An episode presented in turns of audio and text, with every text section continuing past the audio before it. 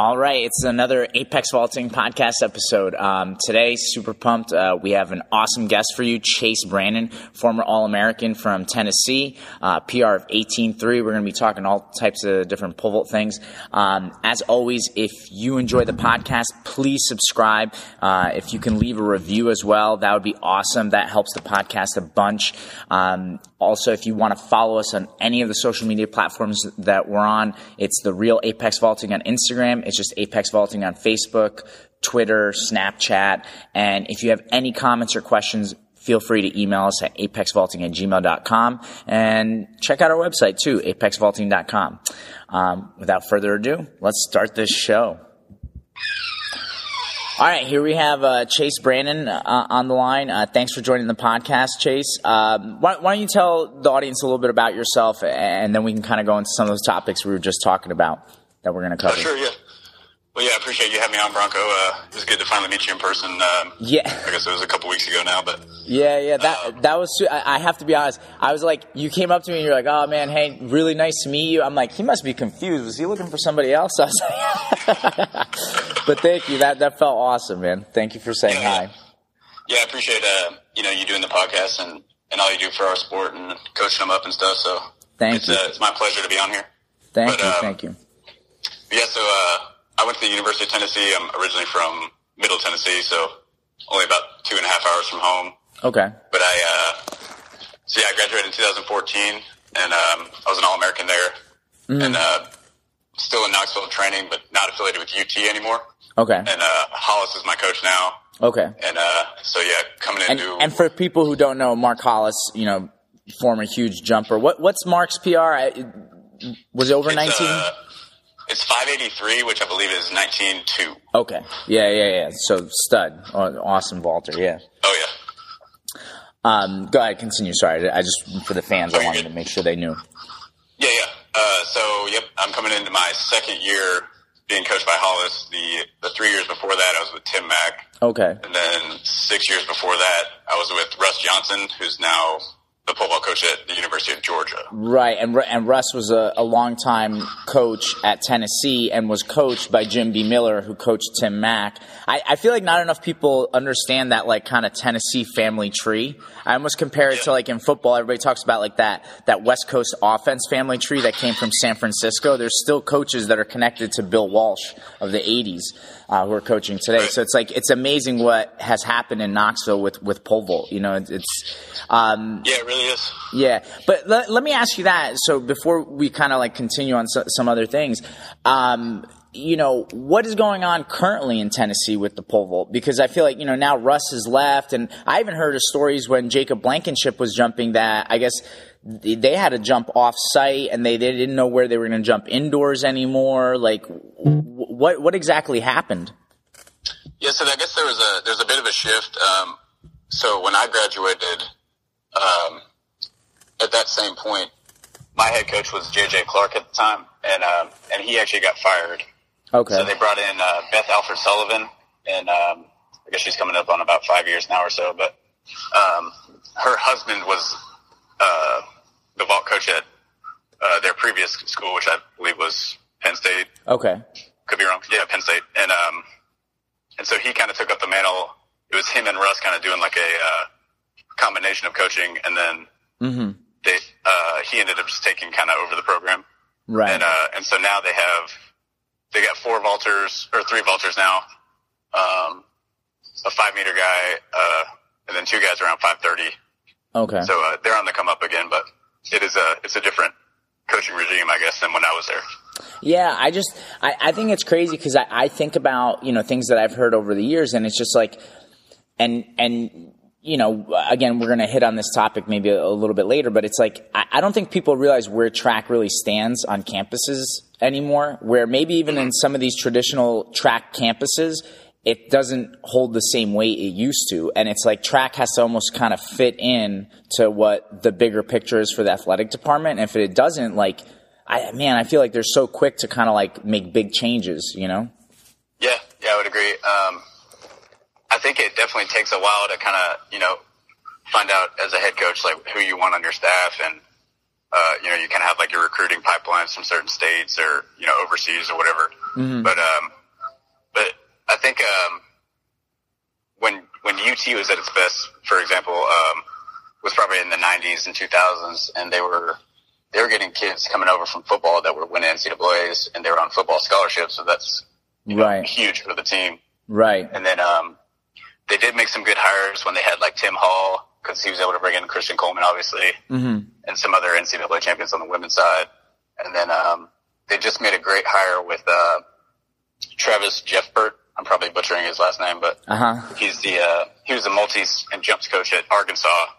And so now we have a bunch of good multis coming in, and uh, should be a pretty good year, I would think, Wow. with the Okay. recruits they have. Yeah, yeah, yeah, yeah. Uh, so walk us through like now you you finished jumping at UT. What what were the next steps for you? Like how did how did you figure out where you're going to train, who you're going to train with, how you're going to fit fit it into like just your life? Because I, I feel like that's that's the other part that a lot of people don't understand about a lot of you guys that jump high. It's like you guys are also having to have a life.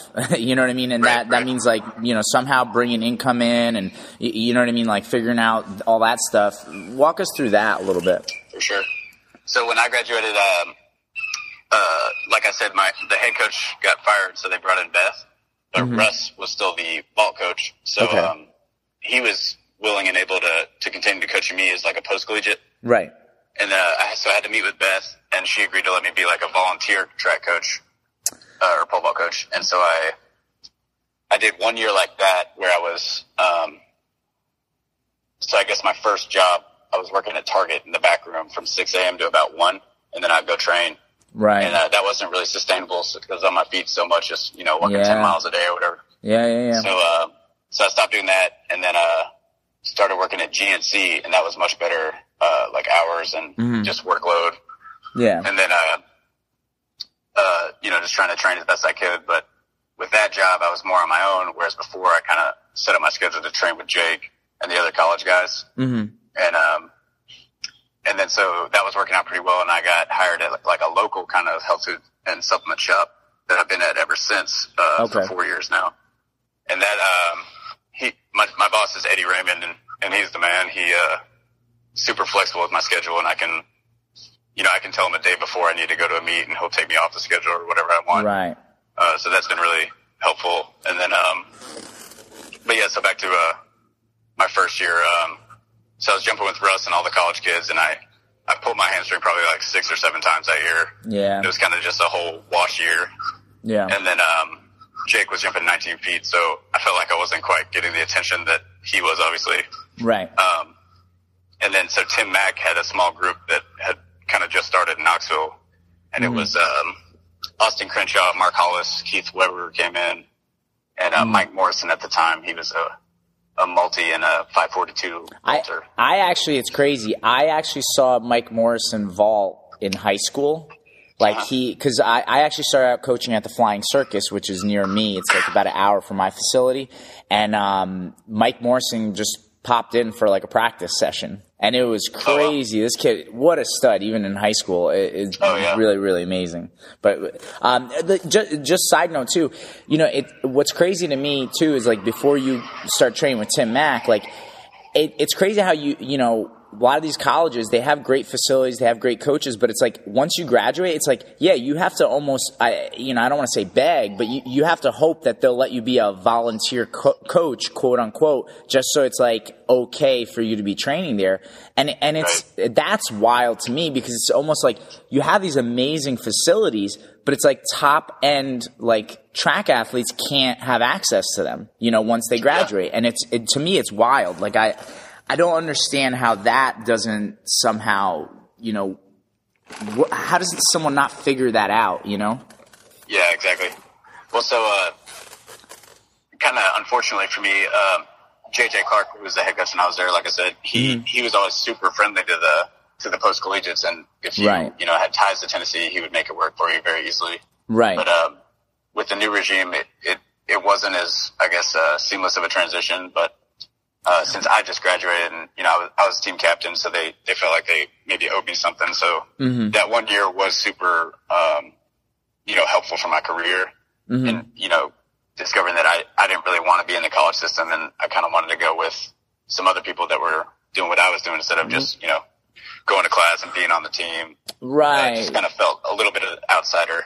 No, um, yeah, yeah. Well, and and just here's the thing. I think what a lot of people don't understand is like, especially when a new head coach comes in or something like that, and they have so many responsibilities under their umbrella that I feel like that's where people lose sight of. It's like that's why it's tough to them. It's like now this is just an added responsibility of having this post collegiate train, and they're stressed out already just trying to juggle everything else. That's why a lot of times the answer is no. I know even in our area, it ends up being like that for college meets. Like it's hard to you have to like beg to get you know allowed into a meet because a lot of times they don't want you know unattached athletes. They're they're getting most of their entry fees from college teams, and they don't want, let's say, a college athlete getting bumped out of an event because a post collegiate is there. Or like, let's right. say in the pole vault specifically, it's like they don't want 50 guys in the runway and half of them are unattached. You know what I mean? Yeah, exactly.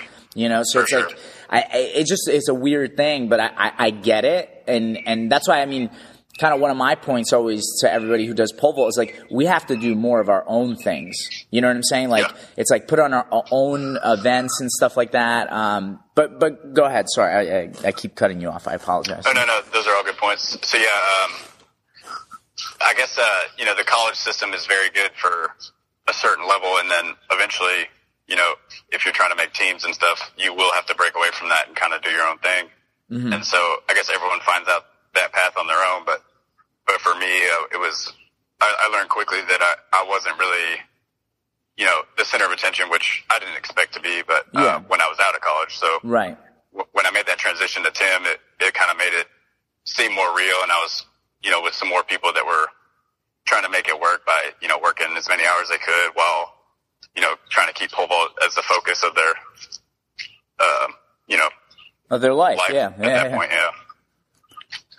So, so what, what was it like training in Tim Mack's group? Like, what, what did, like, how did that work? Like, when did they schedule practice? Did you guys always practice together, or was it a lot of one-on-one training? Like, what, what was it like? So, yeah, in that, um, in that group environment, it was basically, there were three, three of us got, or no, sorry, four of us guys, um, Hollis, Crenshaw, Keith Weber, and I. And then, um, we had the girls too, so that was Kelsie Ahbe and, uh, Melissa Gergel and um, it was Marriott Van Meter briefly. Mm-hmm. Uh, she went to uh, Tulane, I believe. Mm-hmm. And so it was awesome, you know, pretty good All American caliber, and then Hollis obviously U.S. champion. Mm-hmm. And we would all we would train at basically eleven every day, and Tim would be at every workout watching us like a hawk. Like anything we would do that was out of the norm or technically wrong, he would, right. he would bark at you real quick. Yeah, yeah. And so that was kind of a different thing because me and uh, Russ Johnson's relationship was so much more, I guess, friendly and, uh, we almost saw each other as peers at the end, which probably was partially why I left. Like, it was a lot of fun, but I, I think I needed a little more. Right. Like you're, tr- you're trying to get better. It's like, it's not just about shooting the shit, you know? And I, I mean, exactly. even on my regard, I, I mean, I, I've had athletes at certain points where, you know, for whatever reason, it's like, you know, especially when I was younger, I almost felt uncomfortable being hard on someone that I've coached for a long time. And yeah, so it's like, you know what I mean? And it's like, no, you still got to do that. Like, I, I, think that's sometimes tough for coaches to realize. Like, you may have coached this person for four or five years, but it's like you still got to be hard on them and you have to toe that line. And I, I think it becomes difficult for a coach because eh, it, pole vault, you know what I mean? Like, I feel like you, you, you create those relationships. And so you're like, damn, I don't want this person pissed at me. But it's like, kind of at some points, like it doesn't matter. It, it, the athlete might get pissed, but you got to do what's right for them to perform better. You know? Yeah, for sure. And yeah, that was uh, you know, I'm not blaming Russ for that in any way because I definitely thought I was kind of big dog, even though I was you know mm-hmm. a 17, 10 kid. But um, mm-hmm. I uh, I thought I kind of knew it all. So uh, any when he would kind of push one way, I would I would kind of push back instead of you know listening right. when I. And now that I'm older, I kind of see that, but yeah. But with Tim, you you had no option to do that at all. Yeah. So uh, so that was kind of I think I needed that at, at, at the time. Mm-hmm. And then, um, you know, as you get older, obviously everything changes and yeah, but but you, you know, figure it out more. But you know what's funny too is like even like in that that group that you're you're saying right. So it's like there's four guys, three or four girls. You guys are training together. And here's the thing: let's say Tim comes in and says, "Hey guys, we're doing this progression today." You know, Mm-hmm. And correct me if I'm wrong. I don't, I, don't know how exactly he did the practices, but let's say he picks out a certain progression. You could be like, "Nah, man, I don't want to do this," or "This sucks." But it's like if two of the other guys are excelling it's kind of motivates you that you got you got to figure it out. You can't just lag behind. You know, so Right, right. that's why I always feel like training training partners are huge. I think sometimes people in the pole vault they want like one on one, but it's like you kind of need a training group. You know, yeah, I uh, I think the the training group is tough to beat just because it keeps you accountable, it keeps you um, competitive, and it just elevates your game to have you know if you're if you're doing sprints against Mark Hollis, like you have no choice but to get faster. right? you'll- Yeah, or you'll be left in the at the bottom of the hill. But yeah, um, but yeah, I really enjoyed that situation. And then when uh, when Mark retired in 2017, it, uh, the group dynamic did change a bit because all of a sudden, um, you know, there wasn't that kind of top dog that we were all gunning after. Um, Right. And so, and I think uh, Tim, in in his own way, uh, missed Hollis in the group too, just because you know having a 19 footer around right, helps everybody. But yeah, um, but yeah, so then, um, uh, you know, eventually the, the group kind of, people started retiring and moving away and the group kind of fizzled out. And so, um, Hollis started coaching some high schoolers and I reached out to him. I was like, Hey, what would you think about, you know, coaching me? Um, he's like, well, I don't have any other leads. And I'm like, yeah, that's all right. I mean, I, I've always liked your philosophies and, yeah, uh, when we were jumping together, you know, if, if me and Tim were going at it in a, you know, practice, whatever, I would go up to Mark and ask him what he thought. Uh, subtly, of course. yeah, yeah, yeah. But, uh, and so, uh, this is my, uh, this will be my second year with him. And, Okay. uh, looking forward to it, yeah. Yeah. Well, you know, I mean, you know what's interesting to me is like you describing how that that group kind of you know people moved on, and I, I sometimes again going back to things that we talked about prior to starting the podcast, like I, I feel like with the pole vault, you know, because there's not one access to enough competitions and then it's hard to kind of sometimes fit training and life you know because there's not a lot of money in it i feel like that's why these things fall apart. Like i think about over the years people who've jumped really really high who have kind of like walked away from the sport you know what i mean? And i can Yeah. think of names where i'm like wait that person had like a really good indoors. What happened outdoors? And maybe it was injury or maybe they just had to start working. Like i don't, I don't know you know? And Yeah, yeah. that that's why it's like for me I, I feel like you know the club system is great I feel like if we had more clubs, people would have more access to training and then it could kind of fit into your lifestyle, you know? And then if you had more club Right. meets, that would be amazing. I mean, I, I even like think about the whole USA's process and I, you know what I think is crazy? Like, so USATF runs USA's, right? And they have a state meet in every single state that literally almost no one goes to. I don't know if you've ever been to some of these USATF state meets, but it's like almost nobody Really? goes. Yeah. So like I, I'll go to like the New Jersey meet and I know people who go to the New York meet and whatever. And it's like, you know, there'll be a couple high school kids who are like kind of like really into like training for track. So they'll go, there'll be a couple masters people and that's it if I and I strongly believe this because I think in high school and college this happens, and in high school and college, I think track athletes are super competitive. But then it's like Yeah. afterwards, there's this like bubble where it's like even in your training group, if you guys don't go, like you guys are going to the meets, and all you can really think about is kind of PRing, right? Because it's like nothing else is on the line. Whereas if you had like every state meet was like the qua- the first round of the playoffs to get you to regionals. And let's say then they did after that, you know, they did like a northeast, southeast, west coast, whatever, like five regions, and then they do an east west coast conference, then USA's, and you had to let's say place top whatever in each meet to move on. Now it would require people to be like on all the time, compete at a high level. And I think, look, for some people that are like, let's say concerned about not making it through the first round, I mean, in most state meets, you probably clear your opening bar and you've qualified for the next round. You know what I mean? But it's like, and then you can get more fans. Because here's the thing: if you had at that first round that, let's say, the New Jersey USATF meet, you knew every state is going to have a couple pros that have to go to it. You're going to get more fans that come to the meet because now it's somewhere local. It's like, oh, you know, hey, like half an hour away, they're having the state meet, and we can watch a couple professionals. Like even in the pole vault, it's like, oh my god, there's going to be a couple 17 plus guys, or there's an 18 footer or whatever, and then it's like that kind of gets the buzz going. Plus, I think on the other end, it's like if you make it clear that the spectator money, a percentage goes to the athletes that are like top three or whatever in each event or something, then it puts the athletes to like, okay, promote the meet. Get people to come watch you. You know what I mean? I mean, this is a crazy like idea. I know it's like, you know, it's something crazy, but I feel like there, that's how our sport can kind of get more competitive and we can have more compelling storylines. You know, you know what Yeah, I mean? for sure. Because I can imagine, Well, like, I- go ahead. Well, yeah. So uh, I actually that that seems like a great idea, like model wise, because you know high school track is so big and the parents are so into it, and then say like you know little Timmy doesn't go to college to pole vault or run Right. track. That's that's the end of their career, and then no one Right. you know they're done being invested in it. But Right. let's say like their kid advances, and then uh, you know me or some other post collegiate out in Arizona or wherever the region Mm-hmm. is goes to the next meet, and they see him jump, and then that makes the kid want to go higher and right. go to the camps or whatever. And yes, it it couldn't be anything but good for the sport. Right. And and think about it even for post collegiates. It's like you know every year you have that that USATF state meet where you can qualify to regionals. So it's like a motivating factor. It's like, okay, well last year I made it to regionals. Oh my god, now this year I made it to conference. Okay, like I got to keep training. You know what I mean? It's mm-hmm. motivating. Whereas like when all they do is just take the whatever top 24 or whatever and Right. and that's what goes to USA's, you're like, okay. And then I thought indoors was crazy. I don't know if you saw what happened indoors, but like it, they took 1710 to the USATF, uh, USA's indoors, but the opening bar was 17.9. Yeah, I was uh, I was one of those guys that did not make the opening. But dude, I thought that was crazy. It's like, first of all, it's like, okay, as a fan, I want to watch a good competition. I want to see some mates. Yeah. I want to see some, you know, passing and stuff like that. You know what I mean?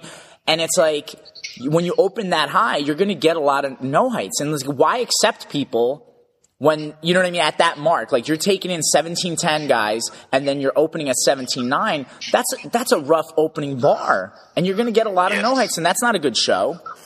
well, I, I totally agree. I I was I was pretty uh pretty not happy when I saw the opening bar. I was like, not that I you know I've jumped 540 over 50 times, but but to open at it, I would have to kind of get through my progression much quicker. And Right. just for example, in in 2017 at indoors at uh um, Albuquerque, they started at 530, and uh, there was eight guys over 555, and you know that's where the I think the more middle of the road U.S. guys like me, uh, I, I kind of need to come in there because you know I have my pole progression. I know what I can make on each pole. and if I rush it, I may not be ready for that one or whatever. But Well, even in, in that indoor USA's meet, I mean, Andrew Irwin didn't look great at his first bar, but then once he got a couple bars under him, he looked amazing.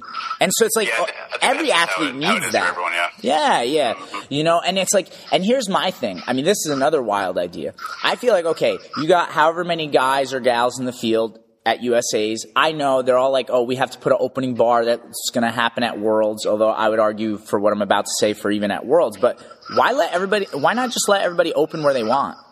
because Yeah. now you let people kind of get into the meat and now you can now you can have like an underdog kind of have a chance at winning. Because that's how that kind of stuff happens you know? You have someone that all of a sudden gets on a roll during the competition and now they like imagine if someone like early in that meet right got on a roll and it gets to andrew irwin's opening bar. Andrew i think he missed his first two attempts you know Yeah, I think and, you're right. yeah, so now it's like imagine you have a first attempt make and he has two misses. All of a sudden now you're pressuring him, and now if you get the first attempt make at the next bar, oh my! Now it's really a compelling competition. You know what I mean? Right. And now you have to to, me, see. it, uh, Go to me, it just seems like uh, you know putting the bar that high for USA Indoor, where none of the collegians are there. Which you know there was a lot of good ones. Right. They're uh, they're just trying to rush it for like TV time or something like that. And it's like no, these are our national championships, and you need to set these up so we're prepared to jump high, and it's a good environment for that. But but again, that being said. Um, I'm 28 years old. I should be able to come in at 541, in my opinion. But No, but uh, no, I don't have the automatic standard be 545 if the opening's 541. Right, right. No, uh, listen, I, I agree with what how your expectations for yourself. I think obviously as an athlete, you're always going to have those kind of expectations. Um, but you know, it just I, I don't know. I, I think it could be done better. You know what I mean? Because it's like look, yeah, even for the even for the television, look, you can always you, they're always going to just show the one jump on TV anyway. It's like right. for the people that are there, you have to provide that compelling story. You know, something that happens. Um, yeah, I, I, don't know. I, I just I felt bad for a lot of the people that were competing because also personally. I know like the, the Armory, the New York City Armory, super fast runway. Staten Island, a little bit slow. I, I mean, I think it's okay. I've had people PR there, but it's like it's not the fastest runway. And I could tell even from a lot of people that were like warming up, I was just like, man, I can tell they're not used to a runway this slow. You know what I mean? Yeah, yeah. And you guys were trying to get on, pole, and especially with the opening bar being high, you guys were trying to get on poles that it's like, I don't know, that runway's not going to be able to give you that right away, you know?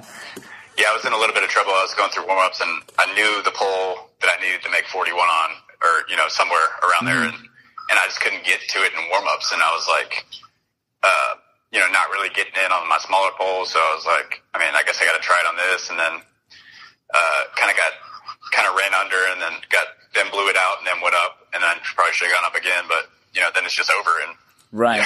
it happened you know, fast. You, you spend, uh, spend a lot of your money trying to get there, flying to, New York City or whatever. That's that's um, exactly what I said to people after the meet. I go, I can't believe these people are spending, you know, a lot of money to get to to this meet, you know, and to go there and know that that's the opening bar. It's just it's just wild. Like, you know, did, yeah. did, did you guys know before heading out to the meet that that was going to be the opening bar, or you found out there? No, it's always um, it's always the night before. So you know, you're checking the uh, USATF website or whatever, and then it pops up, and then you're your stomach just sinks. You're like, oh god, 541. That, that's the highest I've ever opened. But. Yeah, that that's wild, man. I can't believe they do that. I mean, like with, with events like high jump and and pole vault, I feel like they have to give you guys, they have to tell you guys because every other event, you just go out there and do your thing, and whatever happens, happens. You know what I mean? Mm-hmm. But it's like with those two events, you, the opening bar matters. You know. Um, well, and just another example, like I was, uh, there was some Diamond League meet uh, maybe a month ago, but you know, there was four or six meter guys in the competition and everyone else has gone over 19 feet probably this year. And, and it starts at like 531. And I'm like, you know, right. I don't know what USATF, USATF is trying to like pull or like, it's just not a good height to start at, but yeah, that, that, but my, my opinion, uh, I don't think they, put a lot of value in mine. So yeah, yeah. Um, and and look, that's that's again, it go, goes to what I'm saying. It's like that's why we have to have our more of our own pole vault events. Like like you hear me out on this. Tell me what you think. Um, but imagine now it's like, okay, like, you know, you're training with Mark. I'm sure there's a couple other people that jump pretty high in the Tennessee area. Imagine you guys put on a meet. You get a DJ. You get someone to announce. Really low budget though. I mean, like my meet that I do in the summer, I get a DJ. He does it for a few hundred bucks. Uh, Joe Oliveri announces he does it for free. Uh, but, you know, it's like, and he does a good job.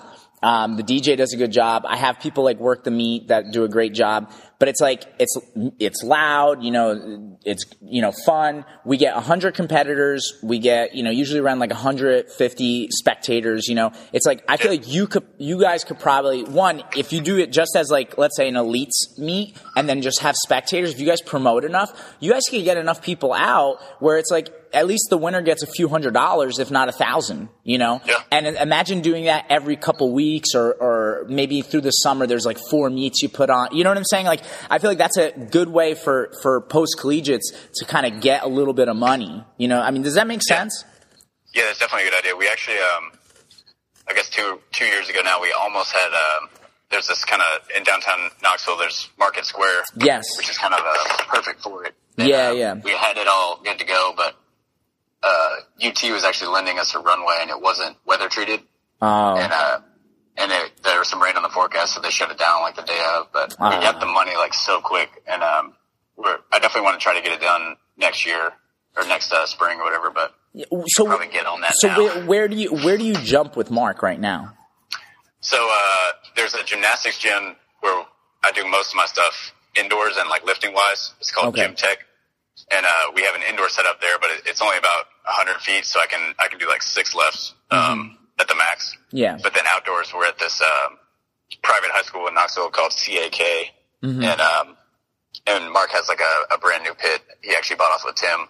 Okay. And so we got a real nice UCS big pit there, and um, I actually uh, one thing that I do uh, that I kind of took for granted when Tim was my coach is he would set up all these meets for us that uh, mm-hmm. get the sanctions at UT or CAK right. at the time, mm-hmm. and that's where I got my first 18 foot. Is right. uh, where I'm training at now, so it's a pretty good runway, even though it's high school. But yeah, yeah, yeah. Well, well, so hear me out on this. I don't get me wrong. I've been to Market Square. I love it. I especially uh-huh. love the Honey Tupelo Cafe. That is amazing. Oh, yeah. but um, but like, and and I can I can envision what you guys are talking about in that Market Square would be amazing. But I I think literally like what I was saying before. You get a DJ, someone to announce. You know, you promote the crap out of it. You could literally probably do it at the high school that you train at, or even the gymnastics gym. Like let's say during like wintertime, you know, when the weather's not great, who cares? You're going from a short run to the average person who's watching it. They're going to be amazed just watching you jump even like a 16 foot bar. You know what I'm saying? Yeah, in, a, sure. in, a, setting like that. And especially in the gymnastics gym, it's probably going to be crowded. Like if you get 50 people to watch, it's going to be like the energy level is going to be amazing. You know what I mean? Yeah. And you guys can walk away with some money. I, I, I think people have to start thinking like that because now if you could kind of build it up, like imagine you do a couple meets like that, people start like getting excited, you get more and more people to come watch, then you do the market square thing once you have enough people that are into it. I mean, does that make sense? Right, right. You know? Yeah. Uh, from like a, a, fundraising standpoint for the vault, yes, definitely. Yeah. You know, I think that's what gets a lot of people in the end is if they're not, you know, going to Europe and stuff, it is tough to make a living doing it, if right. at all. Right. So, um, so any kind of help like that when you're actually able to do your sport and make money in it, I think that's, you know, when good things happen. Yeah. I mean, a- after we're done with the podcast, we should talk more about this and, and brainstorm a little bit. But, um, yeah, absolutely so kind of let, us go go to the next thing. I, I, know I brought up to you, um, and for those of you that don't know who are listening, uh, Max Kellerman from ESPN, he made some interesting comments about track and field. He was kind of saying that track and field does not have as good athletes as the other sports because it's not a big money sport, and so we get that the guy who couldn't catch the ball, who couldn't, you know shoot a three pointer well and they end up trickling down to track because we're not a big money sport and that's why we don't have the best athletes and also that track is an athletic an event but it doesn't we don't it doesn't have as many demands like if someone runs the and i think he was more talking about the 100 meters than every, anything else but he was saying like you just see how fast someone runs you don't get to see you know do they have good hands do they handle pressure but i think out of all the events pole vault, dude, it is a skill event. You can't just be a stud. You have to have the skills. And I think there's a lot of thinking. Like you were even talking about, you know, when you're warming up, there's a lot going on. If you know what the opening bar is and you don't get on a certain pole, you have to start making some major adjustments. I mean, what did you think about those Max Kellerman statements? I mean, were you just com- completely disgusted or did you see some of his points? Like, what did you think? Yeah, I guess um, I wasn't as, as upset as a lot of people were, but um, it, you know, some of it did rub me wrong. Like, uh, you know, basically saying that track athletes aren't good enough to do other sports or athletic mm-hmm. enough. And I'm like, well, you know, try, try pole vaulting one time, big guy, but, uh, but at the same time, um, I, I think he's got a point where like, you know, some of the very top athletes will obviously go where the money is because they want to use their skills to make a living and make a lot of it. If you're, you know, if you're right. LeBron James, there's really no appeal to running track or, you know, uh, if you're going to be an NFL quarterback, like it just doesn't compare money wise and right. and all that. But and LeBron um, James is an amazing example. I mean, he's like the unicorn of athletes because right. that guy in middle school was a man. Like I remember, yes. I remember watching his high school basketball games. It was ridiculous. Yeah, yeah. I guess uh, I was in like sixth grade when he was uh, a senior, mm-hmm. and I remember everyone talking about this high school kid, and I just couldn't even fathom like that he could be the next guy, and he's only you know six yeah. years older than me or whatever. Right, but, right. Uh, but yeah, they were right. yeah. Well, and, and, and like you said, it's like, yeah, it's tough. Like, how would you convince someone of LeBron's stature that like, hey, you should try long jump? You know, it's like, yeah, you know, yeah. or you should try pole vaulting or the hundred meters. It's like, you know, I, I don't know. Like it, it, it, does get tough. And you, you, know what I think is funny is even within track, I always think like the most athletic guys or, or gals are usually like 100 meters and shot put because I feel like those are the most basic explosive events. And then I feel like everything trickles down, right? Like if you're too slow for the 100, you try the two. If you're too slow for the two, you try the four. And I feel like what a lot of people don't get with the pole vault, and again, I think it becomes an access thing. Like we have to give people more access to the event. But it's like, if I'm winning the 100 meters, why would I want to try pole vault? yeah, exactly. You, you know, but yet that's the that's the guy or gal that will really dominate pole vault. You know what I mean? Mm-hmm. Yeah, I guess um, kind of back to Kellerman's comments, whatever. It's like uh, I, I don't know. I guess people kind of, in my opinion, they'll they'll gravitate towards what their skill set is. You know, people mm-hmm. like to win and and feel like they're doing the sport that they're good at or kind of meant right. to do in a way. And mm-hmm. so, in my case, you know, I'm I'm six foot one seventy, so I'm not. I would never be a great football player, mm-hmm. at least in the league. Um, yeah. And I, and I stopped after middle school because I was about 100 pounds in. So, um, but I just I just I guess I just thought some of the comments were kind of just ignorant, like you know, calling track athletes soft and stuff. It's like I don't think you would you know say that to Ryan Crouser's face. well, or, l- listen, know. I I think I think there's plenty of track athletes that are tough, definitely. Oh yeah. But then, I mean, I think, and we don't have to name names, but I'm sure you've been around some track athletes that are like, come on, man. Like, dude, you gotta, yeah, I think, um, you got to be a little bit more gritty, you know? Yeah, yeah. I think you can get away with not being as gritty in track. Um, I, I kind of built a career at, at, Tennessee around that and mm-hmm. probably detrimental to myself in some ways, just overtrained a lot and, um, mm-hmm. you know, needed, needed more of the finesse side, I guess, to, yeah. to kind of break through. But and i actually still struggle with that honestly because I was um, my my first sport in high school was wrestling, and and I I had a lot more interest from colleges in that, but I kind of outgrew it mm-hmm. uh, being so tall and, and lean. But um, yeah, but so I, I hear where he's coming from. You know, like I wouldn't say all the track athletes are gritty, but you know, to generalize them like that when there's so many different events, you know, you have a uh, again, like a guy like Crouser, six, whatever, 7 mm-hmm. over 300 pounds. And then you have a 10K guy that's 120 pounds. And, right. You know, right. I w- I wouldn't say that, you know, you just can't generalize it like that. So, well, uh, well, again, I, I, think his comments are just a little ignorant. But. Well, right, and I and I think you, you you know that's a huge point. There's so many different events in track that it's not like all of us lump into the same group. But I, I love mm-hmm. that you brought up like wrestling. I mean, I always you know, one of the things I started saying at my club, because um, I don't know if you know who Dave Tate is. He's a former power lifter. He owns Elite FTS, which is an equipment supply company. So they make squat racks and such. And Dave Tate, t- uh, t- talking to like power lifters, he's like, listen, he goes, if you're trying to be a world record holder in powerlifting, you cannot let a high school wrestler outwork you. And he's like, because that's just facts. Like, I, I mean, there's pro- probably nothing more grueling than being a high school wrestler. You know what I mean? The dedication, the sacrifice, you know, and a lot of times I talk about that at my club. I'm like, you guys think jumping at this club is hard? You know, because I want I want to see you in the squat rack, and I make you go go through your weight training and different mm-hmm. workouts. It's uh, like it's nothing compared to being a wrestler.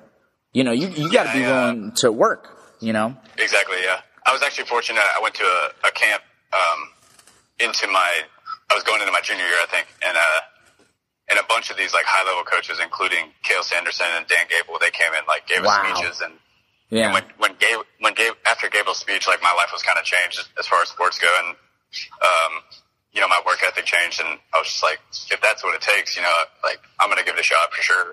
Yeah. And um, and I kind of, you know, I guess in my own way, I kind of use that in pole vaulting too, just like, you know, trying to be the hardest worker at UT and yeah. And then, you know, in my Tim Mack group and, um, yeah, I think it kind of shaped me, but, uh, one of the quotes that, that he said, I mean, he's kind of famous for was, once you've wrestled, everything is easy. Yeah. And, um, and I, I definitely agree with that because, you know, the, just the practices and doing all that with, with no food and then, mm. you know, a day out, in my case, no water either. It's like, right. weight and training that hard is, it changes you for sure. Well, and, and I think it's interesting, like, because in our event, pole vault specifically, I feel like you have two sides of the coin. I think you have the stereotypical lazy pole vaulter, you know, like the kid who probably started pole vaulting because they don't want to do the running workouts. yeah. But I think on the on the other side of the coin, pole vault also has a big draw of people like you who, like, you know, one thing that stuck out that you just said, you're like, oh, I have to always try not to overtrain You know, Yeah. because pole vaulting, I, what I love about pole vaulting, it's like, you know, trying to figure out a puzzle, right? You have that technical component where you, you gotta try to figure out this technique, but then you even start to realize like, okay, even for me to figure out this technique, maybe I gotta get a little stronger, I gotta get a little faster, you know, mm-hmm. maybe I gotta get a little bit more flexible, you know, and you have to like constantly manage all these different, you know, angles, and I think there's a lot of pole vaulters like you where, you know, and I've coached people where I'm like, dude, you got to calm down. You're training too hard. You, you know what I mean? And and I think that's what what really makes pole vaulting so enticing. Like, I, I don't know, man. I feel like a lot of the other events, like I, I don't know, I don't know. I, I'm I know there's people that are passionate about running the 400, but it's like I think you'd be hard pressed to open up a 400 meter club. But with pole vaulting, it's like it kind of like almost tricks you. Like I, I like I, I made a post yesterday on Instagram because what I'm trying to do is try to get people outside of pole vault to try pole vaulting, like maybe Oh, an yeah, adult who's yeah trying to just get into fitness. And what I feel like with pole vaulting, one, it's a total body workout. You know, you Mm-hmm. pole vault, your whole body's working. And then secondly, it kind of tricks you into working out because you kind of like get obsessed with trying to jump higher. So now all of a sudden, maybe that, that like someone who maybe was like, oh, I don't want to squat. I hate squatting. Well, now it's like, oh, well, if I squat, will I jump higher? Maybe. Might help you get faster. It's like, okay, I'll You squat. You won't know until You you kind of try each puzzle piece. Yeah. I think that's what is so. Um, that's what, in a way, keeps you going. Um, and you know, later in your career in pole vault, it's like it, there's so many moving parts, and it's it's always uh, like a mental grind and a, a mental battle to like try new things and and you know really be honest with yourself about your weaknesses and and work on those as much as you can. And but you only have so much time in the day, so it's like Right. you try things for a year, and if that doesn't work, you're like, all right, well, I'm going to remove that cue mm-hmm. and try this, and you know, maybe try to sprint more and get more mobile because I feel like the strength is there or whatever. It's it's just it's super addicting in that way that there's so many ways to go about it, and and everyone's genetics are different, and environments and training and all that. It's it's just really really fun. Yeah, well, and, and I remember even, you know, years ago when Sha- Shawn Francis was still jumping, his vlogs were amazing because people got to see how hard he was working to jump what he jumped. And I, I thought that, that was always amazing because it's like, I feel like there are plenty of athletes that probably watch that and go, oh, all right, I gotta, I gotta step up my game, you know?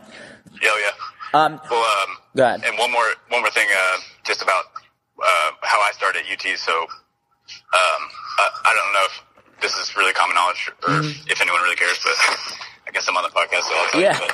But, Yeah, I'm sure someone cares. yeah, yeah. So uh, I definitely brought the wrestling mentality to UT, and um, I was actually just going to UT as a student, um, and I was at orientation, and we were on our way out, and my dad's like, "Hey, that's the track office," and I jumped 15 feet, you know, a month ago. Okay. Like, you want to ask see if you can walk on? And I'm like, I mean, I don't think I can. Like, I, I looked online, and you know, Joe Barry's jumping 17.9, and Right. everyone's jumping 17 feet. And um, he's like, well, let's at least ask. And so I went in, and they were between a coaching transition, and uh, the sprint coach kind of just you know gave me this sheet that said you have to jump 15.3. And uh, I was like, oh, okay, well, I guess that's the end. And then um, I was probably going to be a fraternity kid or whatever. yeah, yeah. And um, and then like a month later, I got a call when I was at my cousin's graduation up in Ohio, mm-hmm. and it's uh, Russ Johnson, and he said that I could walk on. Okay. So then we kind of backpedaled and tried to get into some AAU stuff to try to get that 15-3 to kind of really solidify it because we didn't know, you know, Right. if they could change their mind or whatever. Right. And then, um, so my first year, I was, you know, trying to work really hard, and I felt like I was in the mix, but uh, didn't improve at all. It went up one inch to 15-1. Okay. And uh, at the end of that, I was like, for sure, I'm getting cut here. Right. And um, and then I had a good summer and uh, ended up jumping 16-7 the next year and scored at both SECs. Wow. Nice. And then um, worked into some scholarship, which I, that was always a goal. Um, Mm-hmm. You know, when I was working with these guys, and um, and then the next year I had an even better summer and really just like anything I could do to get better, I, I did. Like I did, I didn't drink alcohol for like a year over my Wow. 21st birthday. Like I was super into it, and I went up to 17 uh, 9 Mm-hmm. and got a first team All American, and then um, actually got MVP of the team. It was uh, captain for the next two years. wow. So, um, to, to any of the younger vaulters listening, I guess just like pole vault may seem kind of fun and like and easy, but you really have to grind if if you want to be good. But at the same time, be careful and don't overtrain because every year I try to do a little more, and eventually you just can't. And it's actually detrimental to train too hard. I guess. Yeah, and and and it's funny because um, I think sometimes you know I'll post certain things. You know, like I- I'll post a lot about like working hard and training, and you know, and sometimes I'll have like like Jeff Coover will sometimes comment on my Facebook and be like, "Well, you know, you can't train too hard, you're gonna get hurt and everything." And what I always like tell Jeff is like, you have to keep in mind who's listening, right? Yes. Yes. like for, for you, for a Jeff, you guys know you've you've crossed the line and overtrained, so you guys have to be weary of that. But it's like like you're saying, like you just said, like man, you didn't drink alcohol for a year. There's probably going to be some high school kid that hears that and is like, shit. You know what I mean? Like Yeah. what? Yeah, like definitely. uh, I, I sacrificed a lot, um, Mm-hmm. and uh, and you know, it's kind of never ending now. You know, I'm I'm working every, you know, I guess uh, in my new newer kind of job, or Mm-hmm. like, how do I say this? The job I'm in now. Mm-hmm. At some points, like I'm working 50 days in a row without a day off and training, right, just so I can prepare to go out of town when I have to. It's like, right. you know, if you really want it, you'll you gotta really put in the time and, and sacrifice a lot. But not that I haven't enjoyed it at all, but just uh, But no, the, uh, the, you, so I, I love uh, Gary Vaynerchuk. I don't know if you know who Gary V is. He's this entrepreneur. He's all over Instagram. You should definitely follow him if you don't. Yeah. Uh, but he has a lot of inspirational things, and one of the things he always talks about is like you got to be willing to eat shit. Right, like if you want something, you got to eat shit, and it's like I even I tell people about like coaching. You know, I mean, even to this day, you know, and, and the club's more established now, and that's why I'm very you know lucky. I can you know I can take uh, you know a week off in between summer and, and fall. But it's like when I first started the club, I wouldn't take any weeks off. You know, and and even to this day, once indoors starts, it's like I don't really have you know more than a day. I once after New Year's, I probably only have one or two days off through outdoor track. Because there's always practices, there's always meets, there's al- you know, and it's like I'm trying to juggle all that stuff. And, and listen, I love what I do. I'm not complaining exactly. at all, you know. But it's like, but that's the kind of work that you got to put in. And it's like even for someone who wants to coach, you know, and they want to have a club. Like I've heard too many people. They're like right out of college. They're like, oh, oh my god, they only want me to be a volunteer coach. Dude, you're unproven. You got this is a new Yeah, yeah. new field. No a matter how high you jumped, you're you're now stepping into a new thing. You got to be able to eat shit. exactly. Yeah, and actually, um, uh, in the spring, I was brought on as a volunteer, or not a volunteer, uh, as a paid coach for a private high school as the jumps coach. Mm-hmm. And uh, when I was out there, I was like thinking to myself, I was like, I can't believe I'm getting paid for this. Like, it doesn't feel like work. I, I think you, you know, you get those opportunities when you really do grind, and um, and I was thankful for it, and it, it actually, I think, like was great for my my mental health, and um, you know, at my other job, I'm, I'm on my feet a lot, so uh, working working less when I was coaching and stuff, it was it was kind of a blessing in disguise, but um, but yeah, I, I guess the uh, and again with with how often you're working doing the club and stuff, that's again why I'm happy to be on this podcast because I, I love pole vault and um, I appreciate other people that do too, and Thank and you. help you know build the sport up. Yeah, th- and thank you. And, and I, I mean, you know, it, it just look. I think no matter what, like even while you're grinding, like you said, I mean, I you got to be grateful. You're doing something that you love. Like even like even listening to you talk about like your first year out, you know, working at Target, then working at GNC, now working where you're working. You know, I feel like sometimes you know people ta- they talk a lot, right? Like I'll hear people like, "Oh, I want to jump really high," you know, or whatever. Yeah. And it's like, or even like, forget about pole vault. I have people who are like, "Oh, I really want to get into this career," and I'm like, "Well, you might have to like go work at Starbucks while you're trying to get that career off the ground." Mm-hmm. And the look on their face, they're like, "No, I can't do that." It's like, why? Are you too proud? Like you got you got to do what you got to do. I mean, I, I always think of uh, I don't know if you ever seen uh, pictures of uh, Jeff Bezos' office when he first started Amazon. Like, Oh no, I haven't. dude, it's literally like a slab of plywood with two by fours on each corner, and there's like a little white lined paper that says Amazon.com on it, and it's like that's where he started, man. You know, and everybody was probably laughing at him then, but now look at him. But he had to be willing to do that, and I think. I think all these stories, you know, that I, you know, I, I use it to fuel myself. It's like, you know, everyone starts somewhere. You know, you got to be you got to be willing to go through that grind. You know. Yeah. Um, yeah, exactly. That's great advice. Yeah, kind of to take it to the, to the other topic that I wanted to bring up, and before we even go there, um, here's and look, thank you for everything uh, that you're saying about my podcast and my club. That's really awesome. I'm grateful. Oh, yeah. But I, am sure you're not surprised. I obviously have people who don't like me. you know, I, I, I've had plenty of posts where people are like trying to rip me apart and this and that. And even more so, like, I mean, in my local area, cause you know, it gets competitive. Uh, we're very lucky. There, within a maybe two, three hour radius, there's probably five or six clubs you know and yeah. so it's like really awesome so so people do have a little bit of choices where they want to go um, and obviously when you have certain rivals they might talk shit about you. You know, I've yeah, had people yeah. say plenty of crazy stuff, you know, whatever.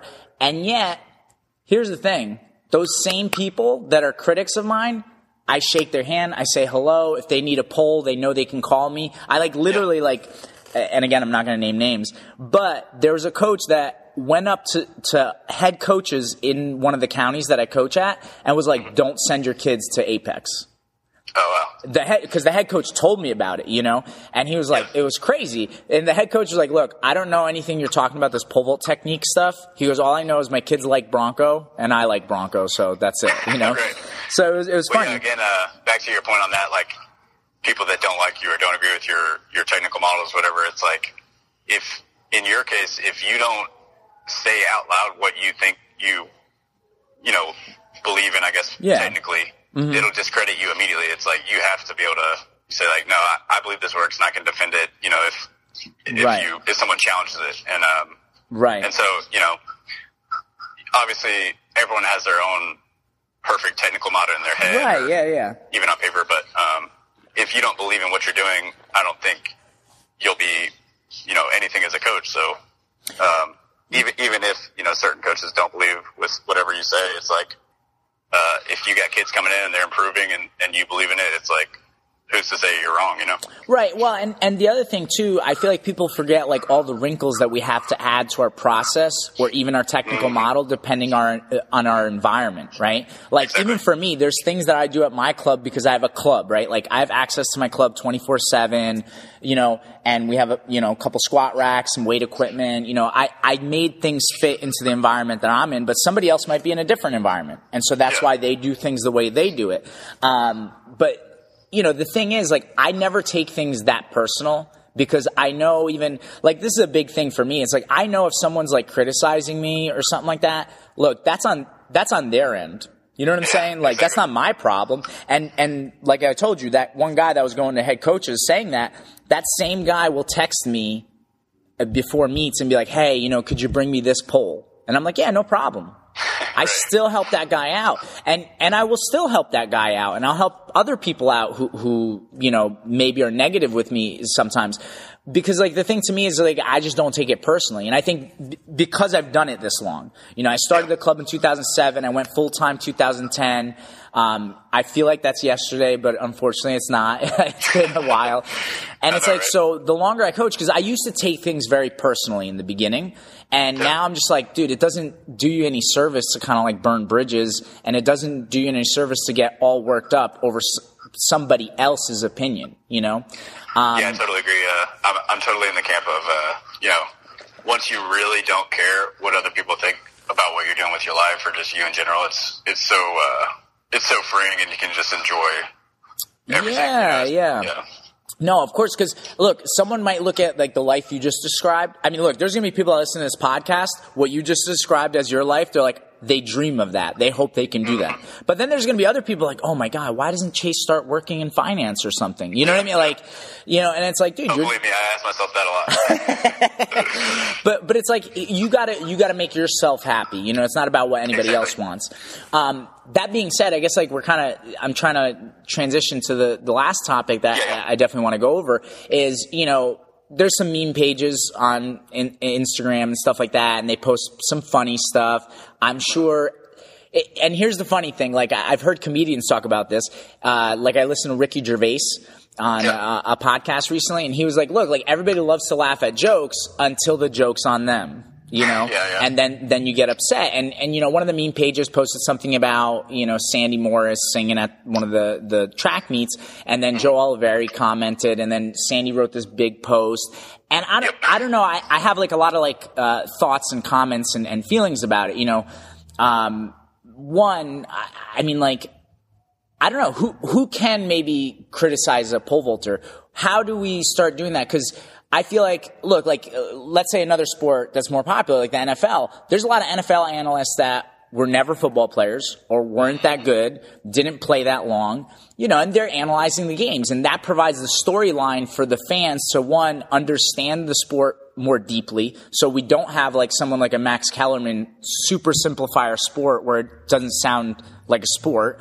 And then it's like, you know what I mean? It's like, you know, how, do we navigate through this? Like, how do we, because I feel like almost like in the pole vault, because the way track is, we're at such a uh, almost early stage of this becoming popular because now social media is allowing for people to communicate about it, but how, how, what, what's the proper channel? How do, who, who should be commenting or dissecting the jumps? Cause I mean, I don't know about you, but as a fan, I would love to have people kind of analyze and, and, and, and break down a meet and be like, oh, you know, this guy should have maybe went up a pole or they, you know, they missed this opportunity and this guy really did a great job. They, they hit all the, the marks, you know, like Yeah, yeah. How, how do, how do we do that? You know, what's your opinion? Well, I think on that? um, I think it kind of goes back to what you're saying about like um, you know the major networks don't really care about track until Olympic years, as far Mm-hmm. Right. as like you know uh, you know year round coverage or at least Yeah. closer to the games. Um, but uh, I do love that like I think it's I can't remember what network it is, but like they'll pick up Trey Hardee to break down field events, and I'm like you know this is what I want to listen to. It's like Mm-hmm. once we have, I guess. Um, I don't know. I guess we just need more coverage in general, Right. And then and then we can get these like experts that are you know eloquent, like Trey Hardee or or you know um, even like Dwight Stones and those guys. Like they they do a pretty good job. Um, but like if there was more stuff to commentate on and and the I guess the interest was bigger and there was more things on TV like and not like on NBC Gold people aren't going to go out of the way to pay that except for like people like us. But Well, yeah. So I, I even heard when like um, I guess Sandi got to like um, commentate on like the men's vault one time, and I heard that one of the things she said was like they didn't really let her talk about some of the things they wanted she wanted to talk about. Like she wanted to really get technical, and then all of a sudden they're like, no, no, no, no, just basic stuff. And it's like that's why like I feel like with social media we do have this opportunity. People can you know put their analysis out there. Um, I obviously like or let me give you another example. Like in the ufc now um, and espn picked him up. He works for espn now but ariel uh, helwani i don't know if you know who that is but he like for years was just like on his own. Like i guess he's probably started a podcast and then he you know had his whatever social me- network uh, connections and he would just interview fighters and then provide his analysis and he kind of just kept doing it and look he pissed a lot of people off along the way. I mean i think dana white like hated him for a long time. I don't know what his relationship with dana white who's the president of the ufc right now um, i don't know what their relationship is like now but ariel is like the top reporter for the ufc and you know look i mean personally i think he's a little goofy. It's not my style you know what i mean? Right. but he's he's doing it. Like i prefer chael sonnen. I, I really like his analysis. But um oh yeah, I, I do too. yeah, but you know, it's like it's like kind of like I, I don't know. It's like we kind of need people to voice their opinion on stuff. Like I, I, don't- I don't know, but like and and then I think of the meme pages. It's like that stuff is funny, and I I think also that's something different. That's not really analysis. I I don't know. Yeah. I'm just I just like because I'm I'm wondering like you know y- your opinion because like I wonder what you would think. Like, let's say like someone did analyze like USA's and you you know it was when you competed and they like you know put something out there. How would you take to that? Like, what what would you think? You know? Well, I guess uh, overall, just the market's so small. So obviously, I- if if someone were to do that and you know just kind of trash, say me at USA's, which they can, you know, but uh, I guess it'd be like, you know, you, you take it hard, um, Yeah, yeah. but but at the same time, you you try to be professional, and you're like, you know, I I know what I'm doing, I, I know what I'm trying to do, and um, and actually, uh, it does. It's interesting to me, I guess, that you know, Sandi is one of the all-time greats for the women, and that uh, that stuff like that still can like really rattle her. Um, not that it wouldn't to me because you know we're all human, but right. Um, I guess I thought you know, uh, with her kind of success and probably you know obviously has mental fortitude to be able to jump five yeah, meters of, as a woman. Of course. Like, well, yeah. dude, I thought in her career, when I look back so far, right, uh, and obviously she's still going, uh, you know, she's amazing. But like Oh, yeah. for me, it was like that first Olympic trip she took. I mean, she freaking broke her wrist. And when she posted the video of her doing like one arm pull up stuff and whatever, Yeah. and it's like she's still training, you know, as hard as she can to be as prepared as possible, and then to make the team, and then then you know get the get the medal. You know, it's like Yeah. That's amazing. Like she obviously is like super tough. She's super amazing, Oh, yeah. you know. Um, and and even this year she's coming back from injury and she's Right. still doing very very well, you know. Yeah, she's a beast. Yeah, uh, but yeah, I mean, like I feel like because here's the thing too. It's like it's one thing, you know, high school. It's one thing, college. But now, if you're on the professional stage, you know, it's kind of like I always feel like this too. If you post something on social media, you can't expect everybody's just going to like kiss your ass. You know? yeah, exactly. And- Especially with her following, she's going to have you know thousands of comments to sift through, and Right, Um, you know, and so somebody's going to be negative. I mean, one, I, I would tell someone who gets a lot of comments and stuff, don't look at them. You know what I mean? Yeah, yeah. Um, if, especially if you're busy trying to compete. On my end, I'm trying to keep networking and make connections. So like, whatever, I'll try to respond to every comment I can. Um, but like, you know, it's just, uh, one, just like, don't worry about it. Don't take it Mm. personally, I feel like.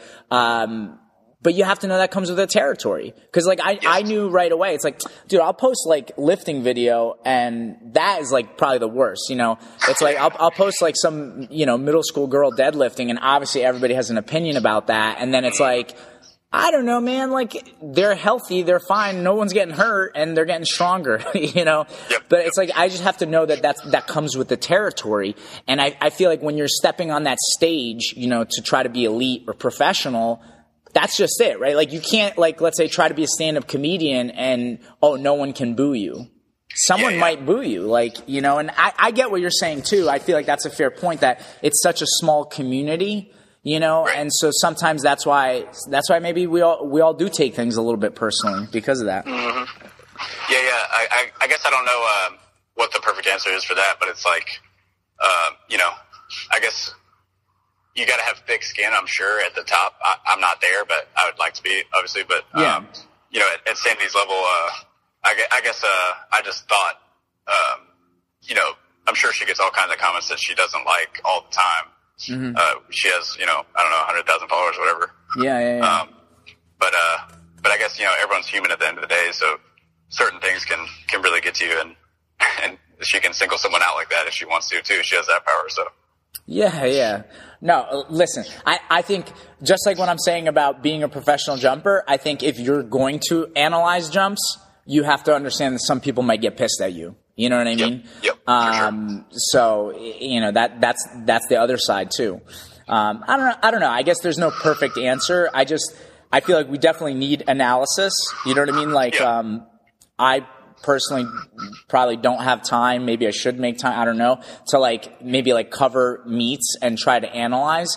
But um, at the same time, it's like I feel like I have so many other things on my plate that I'm trying to do. But I, I kind of almost hope someone would do that. You know what I'm saying? Right, like right. almost like I, I know like Joe Rogan does those like fighter companions. It's like I wish someone would do like track meet companions and just cover the meet and really like kind of analyze it.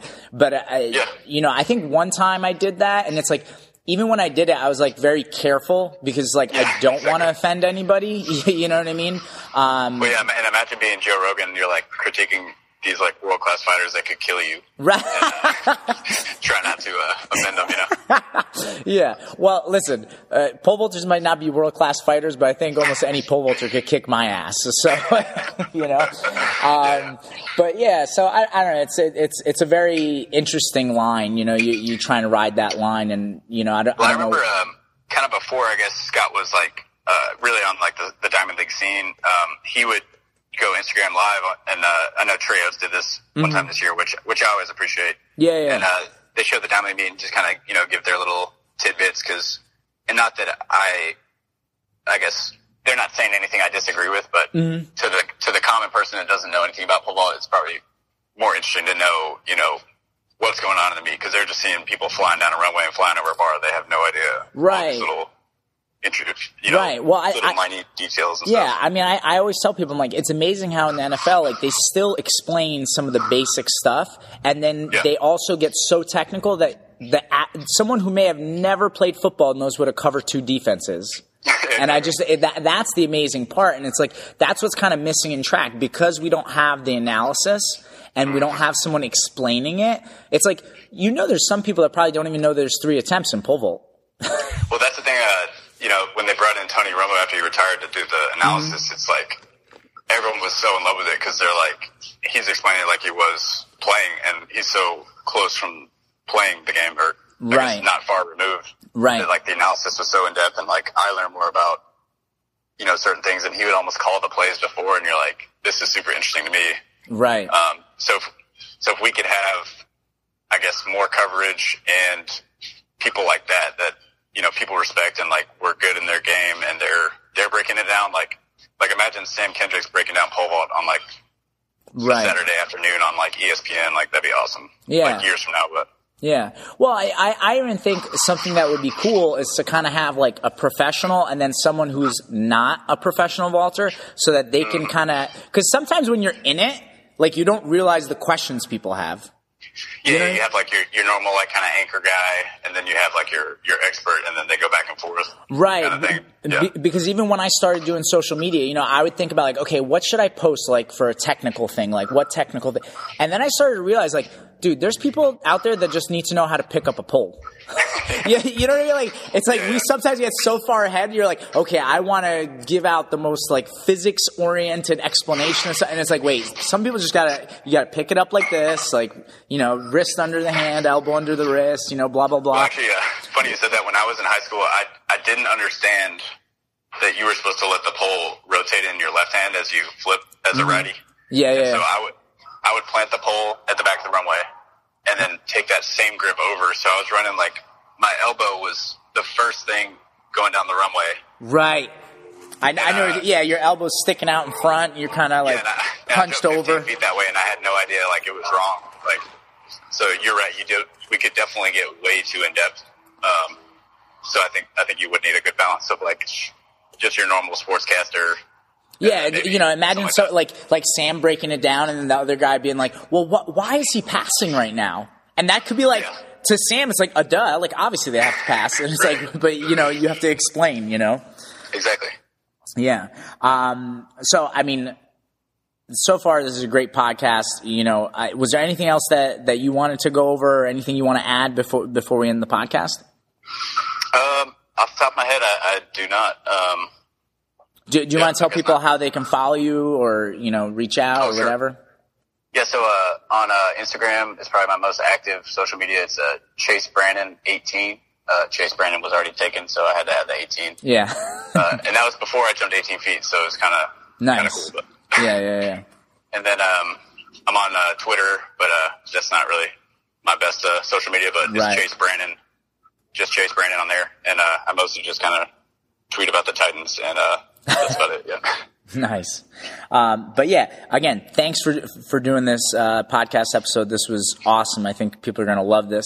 Um, just to close us out, again, uh, please subscribe to the podcast. Um, check us out on all our social media platforms. On uh, Instagram, it's the real Apex Vaulting, and we're just Apex Vaulting on Facebook, Snapchat, and Twitter. And if you have any questions or comments, uh, please email us at apexvaulting. Apexvaulting at gmail.com. And thanks for listening.